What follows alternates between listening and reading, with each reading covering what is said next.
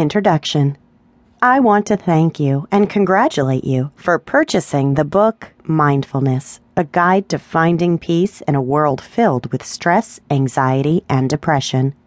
This book has actionable strategies on how to practice mindfulness in everyday life in order to find peace, even in a world filled with stress, anxiety, and depression.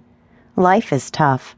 Nothing comes easy and when you blend that with the uncertainty that defines the future, you have a perfect recipe for stress, anxiety, and depression.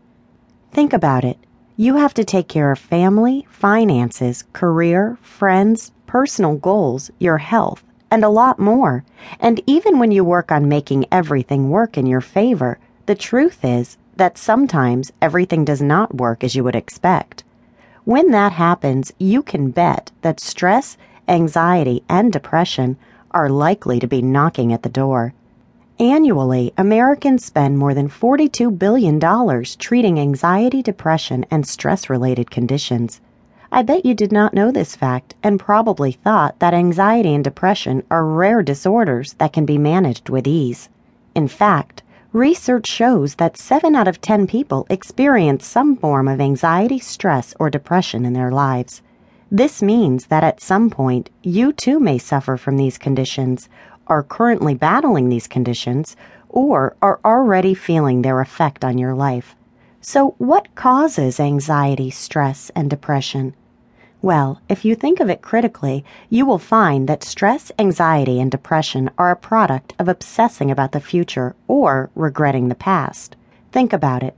You're stressed and anxious about your relationship because you think it may not work out. You're stressed about your job because you think your employer may not give you a pay hike or a promotion. You're stressed about your children because they did not obey you, etc. These are just a few of the things that stress many of us, and if not, what stresses you is something close to that.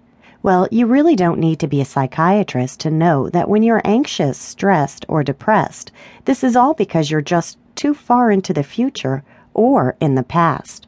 Instead of enjoying every passing moment, you're still stuck in your past or obsessing about a future that's yet to come. So, what does this mean when it comes to fighting anxiety, stress, and depression?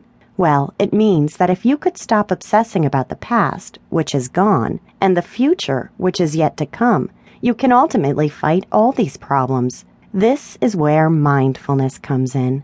If you're wondering how mindfulness relates to all this, this book will show you the connection as well as give you clear cut strategies on how to be mindful in order to fight these conditions.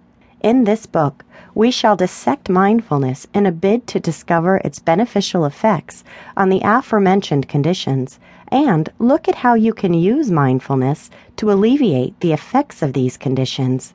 Thanks again for purchasing this book. I hope you enjoy it.